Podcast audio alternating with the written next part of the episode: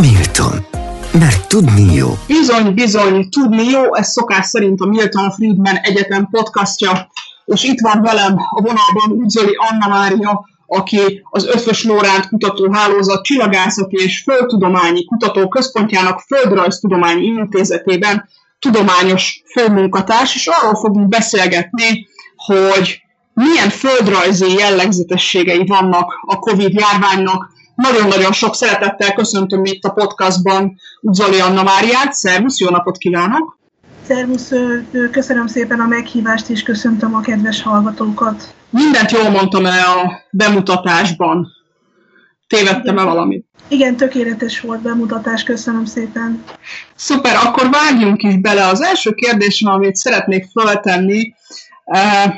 ez egy benyomás, valószínűleg nem tudományos kérdés. Itt Európából nézve, amikor járványokról beszélünk, akkor mindig más kontinensekről, beszökő szúnyogokról,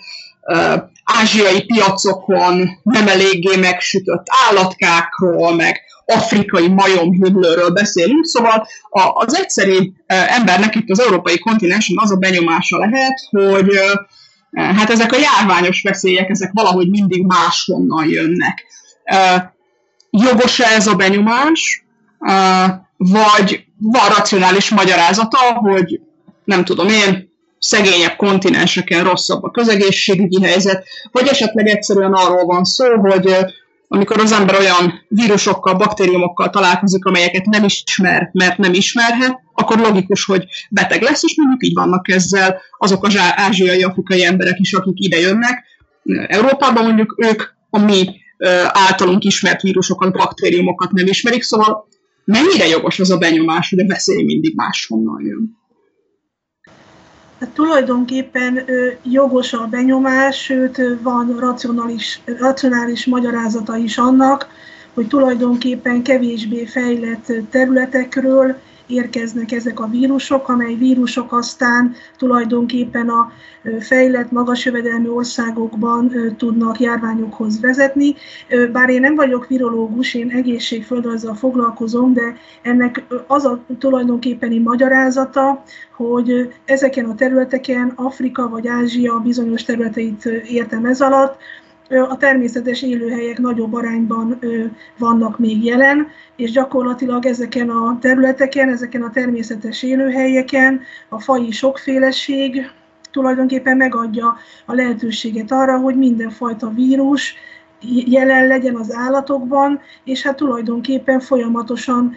alkalmazkodjon a környezeti változásokhoz, mutálódjon, új variációkat, variánsokat alakítson ki, és előbb vagy utóbb átugorjon valamilyen vadállatról, valamilyen házi állatra, hisz ezeken a területeken, ahogy te is említetted, a szegénység magasabb arányban van jelen.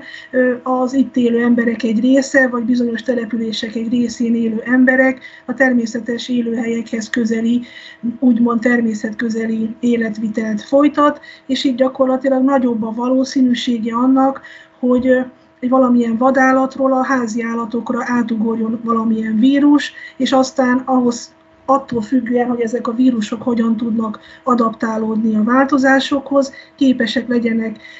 a házi állatokról házi állatokra terjedni, sőt, aztán valamilyen házi állatról átugorni az emberre, és tulajdonképpen aztán az emberek között is tudjon terjedni. Tulajdonképpen ez egy hosszú-hosszú folyamat, amit így elmondtam, ez, ez a folyamat akár évekig, sőt évtizedekig is tarthat, amíg egy vírus olyannyira tud alkalmazkodni az új feltételekhez, vagy a környezeti változásokhoz, hogy képes legyen átugorni vadállatról háziállatra, háziállatról emberre, és képes legyen az emberek között is terjedni. És az is egy jogos észrevétel volt, hogy tulajdonképpen aztán ezek a vírusok, ha átkerültek az emberekbe, ezek a vírusok nagyobb arányban a fejlett országokban, magas jövedelmű, közepes jövedelmű országok többségében okozhatnak járványt, mert hogy igazából azokon a területeken, ahol kialakul egy ilyen átugrási esemény, azokon a területeken kisebb-nagyobb arányban okoz megbetegedéseket, okoznak megbetegedéseket ezek a vírusok, de ezek csak kis számban vannak jelen, és csak adott helyen, adott földrajzi helyen fordulnak elő. Viszont amint átkerül egy turistára, vagy egy ilyen helyen dolgozó emberre a vírus, az tulajdonképpen néhány óra alatt, ma már ilyen légi közlekedés segítségével átviszi, áthurcolja a vírust egy másik kontinensre, és tulajdonképpen ugye a magas jövedelmi országokban a nagy népsűrűség miatt, a városokban kialakuló magas kontaktuszámok miatt, népsűrűség miatt, interakciók miatt, aztán gyorsan tud emberről emberre terjedni. Tehát tulajdonképpen a kevésbé fejlett országokban a természet közeliség az, ami a nagyobb valószínűségét adja annak, hogy a vírusok átkerülnek emberre, a fejlettebb, gazdagabb országok pedig tulajdonképpen a nagy népsűrűség és az interakció magas száma adja meg a lehetőséget, vagy a nagyobb valószínűségét annak, hogy a vírus emberről emberre nagyon gyorsan és hatékonyan tud átterjedni. Ez nagyon fontos, erre rá is akartam kérdezni, hogy a városi életmódnak milyen szerepe van a különböző vírusok terjedésében. Ez azt jelenti, hogy akár Magyarországon, akár Európában, akár globálisan, majd mondod, hogy ez melyikre igaz, de megfigyelhető az, hogy mondjuk a Covid-ot városban sokkal könnyebb volt elkapni, mint mondjuk vidéken, ahol kisebb a népsűrűség. Tehát a népsűrűség, meg az, hogy mennyi kontaktus van az emberek között közlekedési, munkába menős és egyéb szempontból, annak van jelentősége? Máshogy kérdezem, ha mondjuk valaki földműveléssel foglalkozik, kisebb eséllyel kapta el, mint mondjuk egy, nem tudom én, BKV sofőr, vagy valaki, aki egy szolgáltató központban ügyfélközpontosként ült? Jó a megfigyelés. A válaszom nagyon röviden az, hogy tulajdonképpen attól függ, hogy a járvány melyik időszakáról beszélünk. Mert ahogy az előbb is említettem, hogy a természet közeli helyekről hogyan került át a vírus a fejlettebb társadalmakba, illetve nagyvárosokba, az tulajdonképpen megadja a magyarázatot arra is, hogy a városokban, urbanizált térségekben nagyobb a valószínűsége, hogy ez maga a vírus berobban, járványt alakít ki, és vagy epidémia, tehát nagyobb területre kiterjedő járvány alakul ki, vagy akár egész világra kiterjedő ugye pandémia alakul ki. De ez csak a tulajdonképpen a járvány berobbanásának kezdeti időszakát jelenti, hisz ahogy az előbb is említettem, meg te is megerősítettél, tulajdonképpen a városokban a nagy népsűrűség, miatt ugye tömegrendezvényeket tartanak, egyáltalán a tömegközlekedésben rövid időn belül sok ember találkozik munkahelyeken, tulajdonképpen nem tudják nagy távolságra ültetni az embereket, tehát ezernyi olyan lehetőség van, hogy az emberek egymás közelébe kerülnek, és éppen ugye a koronavírus kapcsán láttuk, hogy a cseppfertőzés nagyon hatékonyan tud terjedni, tulajdonképpen másfél méteres távolságon belül egyik emberről a másikra át tud terjedni. Tehát a városokban mindig várhatjuk azt, hogy valamilyen járvány berobban, ugye láttuk ezt a koronavírus kapcsán is, vagy egyáltalán azt is várhatjuk a városokban, hogy a mobilabb ö, ö, emberek, magasabb jövedelmű emberek, akik külföldön dolgoznak, vagy tanulnak, vagy turistaként ugye Afrikában vagy Ázsiában járnak, behurcolják a vírust, és akkor a vírus mm, él, élhe, élhe, élhetőségétől függően kialakul valamilyen járvány. De aztán tulajdonképpen a járvány tovább gyűrűzik a többi település típusra is. Tulajdonképpen azt mondhatnánk, hogy a, a települési hierarchia legfelsőbb szintjeiről, a nagy fővárosból, a nagyvárosokból, aztán elindul lefelé, és a középvárosokba, a kisvárosokba, aztán később a falvakba is eljut. Tehát az a nem tudom, milyen példát említettél, traktorsofőr, biztos, hogy valamikor meg fog fertőződni a járvány folyamán, az is biztos, hogy nem a kezdet-kezdetén, a BKV sofőr hamarabb fog ö, ö, megfertőződni, de tulajdonképpen a járvány terjedés időbeli lefolyása az tulajdonképpen azt jelenti, hogy a vírus mindenhova eljut, fertőzési láncolatok alakulnak ki, és miközben már például a városokban elkezd csökkenni a megbetegedések száma, ugye elkezdik visszaszorítani a fertőzéseket, oltásokat adnak be, figyelnek a, a kontaktus számokra, lezárásokat indítanak el, stb. stb.,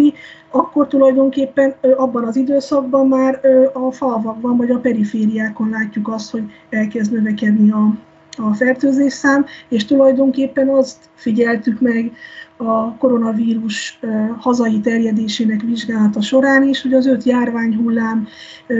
szakaszai három fő szakaszra oszthatók fel, a felszállóág, ugye a csúcsidőszak és a leszállóág, és tulajdonképpen ezek bekövetkezte, különböző képen érintett az egyes országrészeket, illetve egyes település típusokat, és hát nagyon röviden összefoglalva, a kezdeti szakaszban, a felszállóágban biztos, hogy a fejlettebb, urbanizált térségeket, városokat érintette, és ahogy ahogy eljutottunk a csúcsidőszakra, illetve aztán a lecsengés időszakába, akkor lehetett megfigyelni, hogy a kisebb városokban, falvakban, perifériákon kezdett el növekedni a fertőzésszám, úgy, hogy közben egyébként országosan már mérséklődött maga a járvány, miközben az ország egyes területei között jelentős területi különbségek alakultak ki a fertőzésekben. Még egy pillanatra azért ugorjunk vissza a globális egyenlőtlenségekre. Amikor elindult a járvány, akkor mind az orvosi eszközök elérésében, mind a vírusellenes szerekben, mind később a vakcinák ügyében nagyon komoly egyenlőtlenségeket figyelhettünk meg. Ennek van valamilyen olyan általános szabály, ami felrajzolható, hogy ezek az egyenlőtlenségek úgy néztek ki, hogy tehát volt rendszer, ezekben a hiánycikkekben, az elérhetőségükben, kik voltak előnyben, kik voltak hátrányban ezekben a kérdésekben? Jogos a kérdés, tulajdonképpen a 2020 tavaszán az okozott fejtörést a világ országainak, hogy hirtelen következett be ez a járvány, bár voltak előjelei, most erről ha nem kérdezel, nem beszélek, de ha később, akkor tudunk erről beszélni, de tulajdonképpen hirtelen következett be, tulajdonképpen egyik napról a másikra azt láthattuk, egyik kontinensről a másik kontinensre átjutott a koronavírus, és nagyon gyorsan terjedt, és nagyon gyorsan okozott nagyon nagy számban megbetegedéseket, ami azt jelentette, hogy nyilván nagyobb számban kerültek a betegek a kórházba, és bizonyos kórházi infrastruktúrára szükség volt, sőt, ugye a védekezésben szükség volt a védőfelszerelésekre,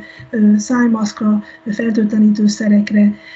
Tulajdonképpen ebben már egy alapvető egyenlőtlenség van, hogy mely országok azok, amelyek nagy számban tudtak előállítani ilyen eszközöket, melyek azok az országok, amelyek akár a textilipar kapcsán, egy, vagy egyáltalán a, a beszállítói ellátási láncolat révén nagyobb számban eleve korábban is gyártottak ilyen termékeket, ilyen mondjuk úgy egészségipari cikkeket, és tulajdonképpen az volt a nagy probléma, ami aztán végül is kisebb-nagyobb problémát, illetve rövidebb, hosszabb ideig tartó ellátási zavart okozott világszinten, hogy ezek az országok, ez a néhány ország ezeket a termékeket, ezeket a cikkeket nem tudta olyan nagy számban tömegesen gyártani, mint amire szükség lett volna, és tulajdonképpen itt ugye arról volt szó, hogy nap, napról napra kellett ezeket az eszközöket, termékeket beszerezni. Tehát ez a fajta egyenlőtlenség nem is feltétlenül, illetve abban igazad van, hogy a fejlett és a kevésbé fejlett országok viszonylatában jelent meg, de tulajdonképpen itt azt kell látni, hogy például ázsiai, akár kínai beszállítók voltak azok, amelyek a fejlettebb országba be tudták szállítani ezeket az eszközöket, és hát tulajdonképpen aztán azt lehetett látni, és ez egy érdekes, érdekes vonzata volt, vagy hozadéka volt ennek a járványnak, hogy azok az országok, amelyek nagyobb, nagyobb mértékben voltak kitéve a beszállítói láncolat zavarainak, tehát külföldről, importból szerezték be ezeket a termékeket, tulajdonképpen 2020 folyamán elindítottak egy nagyon komoly egészségipari fejlesztési programot, köztük Magyarországot,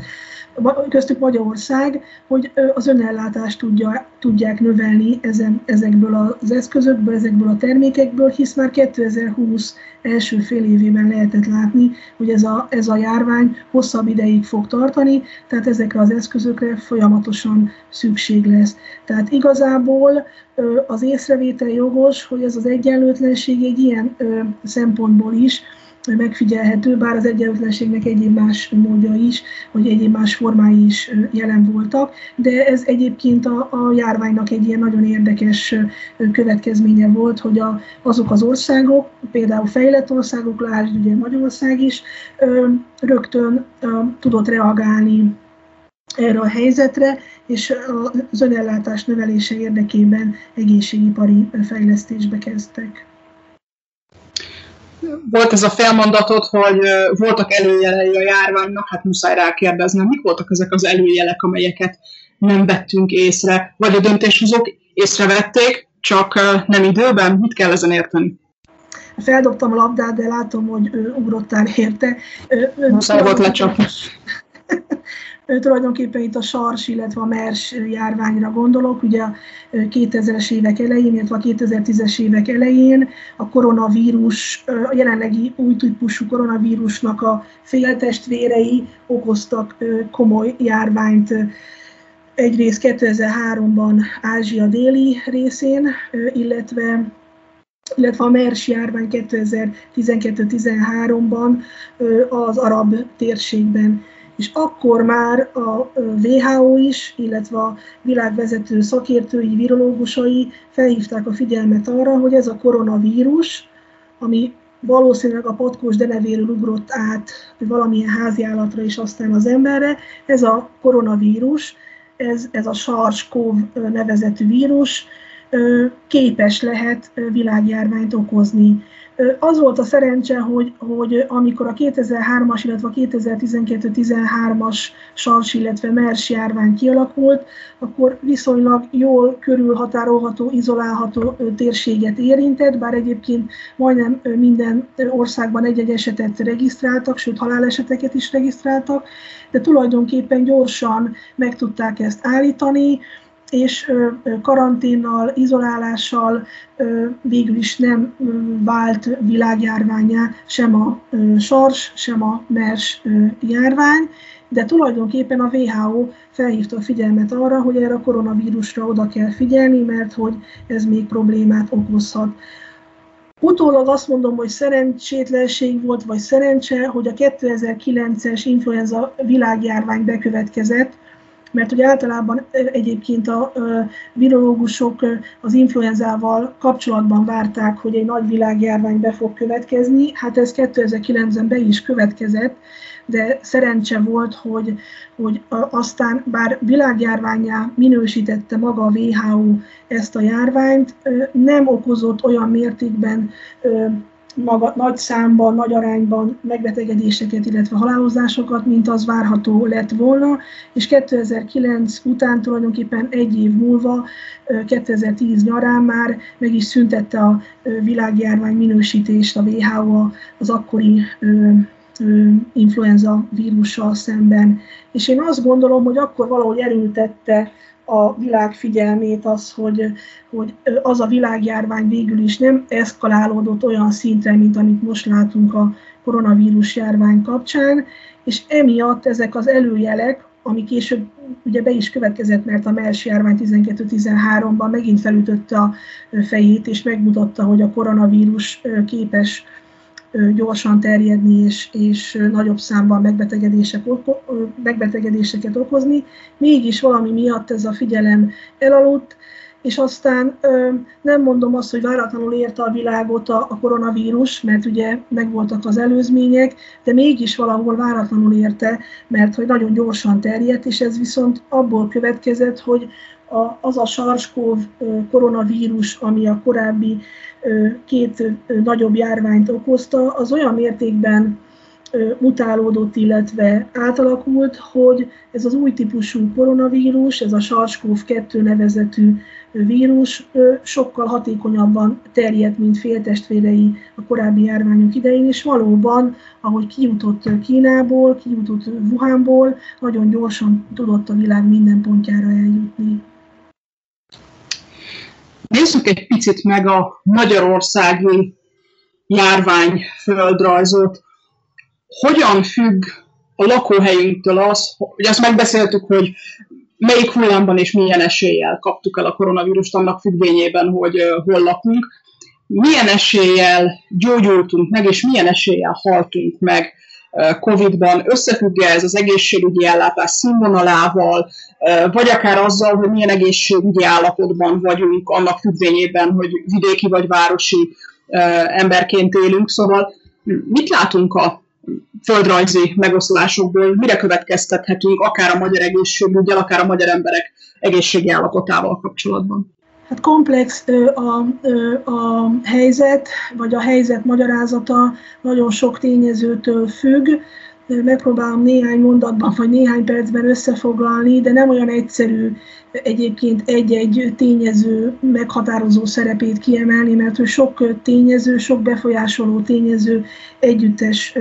hatásáról beszélünk. Én, én alapvetően ugye a területi dolgokról tudok beszélni, de az, az tény, hogy a különböző járványhullámokat különböző, a koronavírusnak különböző variánsai okozták, és ezek a variánsok egyébként különböztek abban, hogy milyen súlyos betegségeket tudnak okozni, illetve ugye tavaly, tavasz óta az oltások ö, ö, elterjedése is csökkentette annak a lehetőségét, hogy nagyon súlyos állapotba kerülnek a betegek a fertőzéstől, illetve hogy bekövetkezik a halálozás. Tehát tulajdonképpen ezeket is figyelembe kell venni, amikor az egyes hullámok közötti különbségeket nézzük. Ugye eleddig, és valószínűleg ez így is lesz a későbbiekben, és a harmadik hullám volt a legintenzívebb Magyarországon, a legtöbb megbetegedést, illetve a legtöbb halálozást okozta, mert akkor egyébként az azt, azt a jár, járványhullámot okozó alfa variánsnak ez volt az egyik következménye, hogy súlyos eseteket okoz, másrészt pedig hiába indult meg a vakcináció tavaly január-februárban,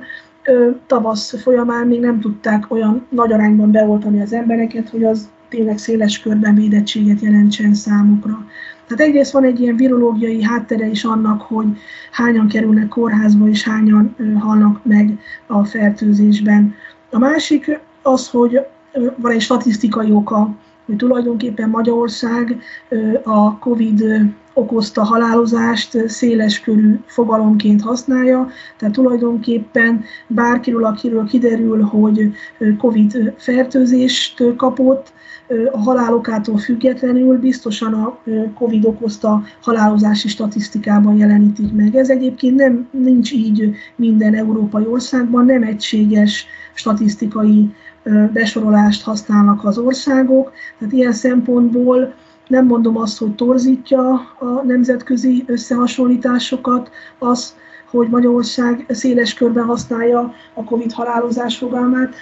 de azt mindenféleképpen figyelembe kell venni, hogy ez Magyarországon így van, ellenben más országokkal. A harmadik dolog pedig az, hogy tulajdonképpen a az első kettő, nem mondom azt, hogy függetlenül, de az első kettő magyarázó tényező mellett az, hogy sajnos Magyarországon rossz az egészségi állapot, ez teljesen független a koronavírus járványtól, mivel jó magam is egészségföldrajzi kutatásokkal foglalkozom hosszú évek óta, és fő területem a magyar népesség egészségi állapotában tapasztalható területi különbségek magyarázata. biztosan tudom azt állítani, hogy, hogy nagyon komoly lemaradásban van Magyarország az egészség folyamatok tekintetében Európa országaival szemben. Ha csak a várható élettartamot nézzük, akkor 6-8 évvel rövidebb ideig élnek a magyarok, mint azt egyébként Nyugat-Európában meg lehet figyelni. Tehát tulajdonképpen ez is hozzájárult ahhoz, hogy Magyarországon magas arányú lett a koronavírus okozta halálozási arányszám, bár ez országosan 2,3%-ot jelent, de hát ez több mint 46 ezer ember halálával járt együtt. Tehát alapvetően nyilván más tényezők is befolyásolták azt, hogy a halálozás ilyen magas arányú lett, de ezek a tényezők azok, amelyeket tulajdonképpen figyelembe kell venni akkor, amikor ennek a hely, kialakult helyzetnek a komplex magyarázatát szeretnénk megtenni. Csak egy nagyon rövid pontosító kérdés, mert ugye itt nagyon sok vita volt azzal kapcsolatban, hogy tulajdonképpen mennyire magas a halálozás. Van értelme annak, hogy most a statisztikusok, demográfusok elkezdték azt nézegetni, hogy ez a bizonyos többlethalálozás hogy alakult? Tehát, hogy pont a, a, statisztikai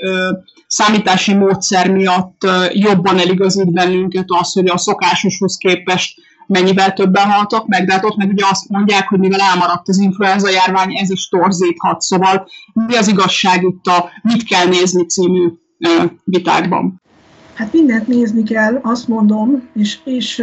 én szerintem nagyon fontos dolog, hogy ezt a többlethalálozást nem csak most, hanem már egy évvel ezelőtt is elkezdték a demográfusok, statisztikusok vizsgálni és számítani. Ennek egy nagyon komoly módszertani háttere van, és ez sem egységes, de a különböző szerzők csomó mindenben közös pontokat dolgoztak ki, és tulajdonképpen így az egyes számítási módszertanok alapján kalkulált többlethalálozási értékek nagyjából kirajzolják azt, hogy mi a helyzet Magyarországon. Tehát mindenféleképpen a többlethalálozás számítása fontos lehet a jövőre nézve, éppen amiatt, hogy tényleg elmaradt az influenza okozta halálozás ebben a két évben, másrészt pedig ugye azt lehet a többlet halálozással kiszámítani, hogy a járvány időszaka alatt, a járvány két éve alatt mennyivel, mennyivel többen haltak meg a koronavírus járvány okozta fertőzés miatt, mint egyébként várható lett volna, hogy a különböző krónikus betegségekben ezen időszak alatt meghaltak volna. És azért is tudom mondani, hogy tulajdonképpen ez a többlet halálozás mérése fontos információ lehet a jövőre nézve, mert tulajdonképpen most már a KSH által között adatok alapján is látható, hogy 2020-ban is, sőt 2021-ben is csökkent a várható élettartam Magyarországon, ami legutoljára 1993-ban következett be, tehát tulajdonképpen 30 év óta folyamatosan javult, növekedett a várható élettartam, és két év elég volt a járvány időszaka alatt, hogy ez a várható élettartam mutató csökkenésnek induljon, sőt, eléggé nagymértékű csökkenésnek, tulajdonképpen másfél, két év alatt másfél évet csökkent a várható élettartam. Tehát mindenféleképpen azt gondolom, hogy a jövőben a többlethalálozás is információhordozó lesz,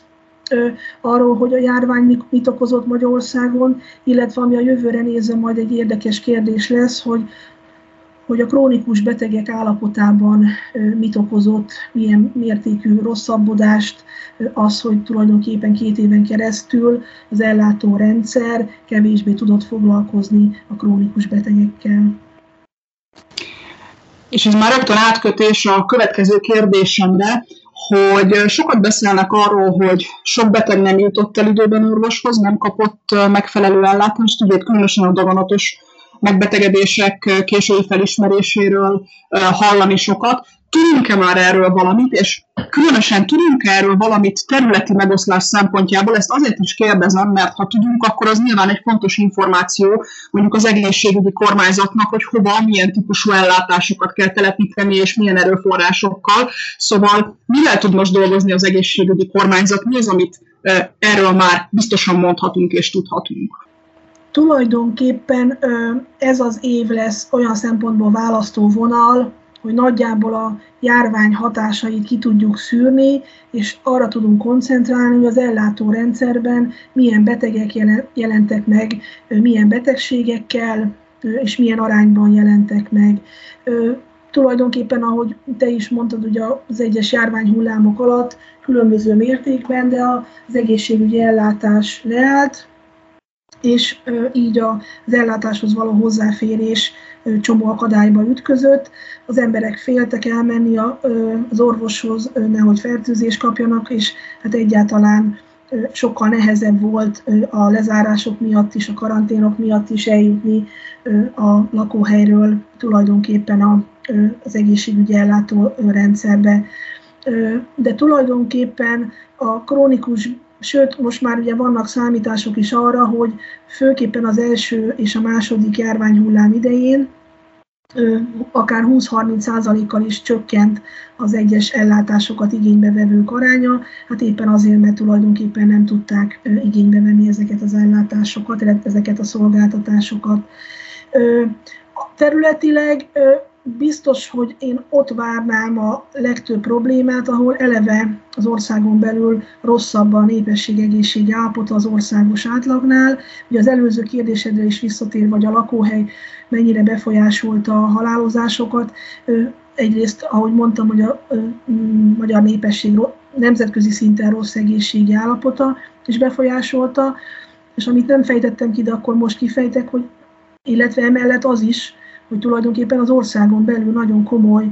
különbségek figyelhetők meg a népesség egészségi állapotában. Egy, egy Borsodabói Zemplén megyei járásban tíz évvel korábban halnak meg az emberek, mint Budapest második vagy 12. kerületében élők, tehát 10 év különbség van a várható élettartamban, ez már egy olyan mutatószám, amely azt valóban felhívja a, a döntéshozók figyelmét arra, hogy az egészségállapot általános fejlesztése vagy javítása mellett arra is figyelni kell, hogy az ország egyes részeiben, lásd Észak-Kelet-Magyarország, vagy Délnyugat-Magyarország, vagy az ország határmenti déli, délkeleti területeken nagyon rossz a népesség egészségi állapota, járványtól függetlenül is az egészségügyi szolgáltatásokhoz való hozzáférésük akadályozott, mert távol laknak, a városoktól távol laknak az egészségügyi központoktól, mert, mert, mert tulajdonképpen a jövedelem szintjük nem engedheti, engedi meg nekik, hogy, hogy nagyobb gyakorisággal vegyék igénybe a szolgáltatásokat, vagy például betöltetlen házi orvosi szolgálatok vannak ezeken a területeken. Tehát tulajdonképpen, ha nekem lenne egy fontos üzenetem, vagy lehetne egy fontos üzenetem a, a döntéshozók számára, akkor az az, hogy most a krónikus betegségek felfedezése, szűrése mindenhol fontos lesz, mert a járvány miatt elmaradtak ezek a szűrések és a krónikus betegek állapotát nem tudták az orvosok nyomon követni, de az általános az egészségállapot általános javítása mellett nagyon-nagyon oda kellene figyelni a perifériákon élő, kis településeken, apró falvastésekben élő népesség egészségi állapotára is. Tehát akkor összefoglalásképpen a krónikus betegségek felfedezése, népegészségügyi szűrőprogramok és különösen a perifériákon élő egyébként is rossz egészségügyi állapotú lakosságra való különös odafigyelés lehetne az, ami most előre lendítené a magyar népesség egészségügyi helyzetét. Jól értem, hogy akkor ez a végső kicsengése a beszélgetésünknek? Igen, én, én azt, azt gondolom, hogy ez lenne a legfontosabb. Sok minden más fontos dolog van. Én, mint területi kutatásokkal foglalkozó egészségföldrajzos, ezt az üzenetet fogalmazom meg a döntéshozóknak. Hát nagyon szépen köszönöm.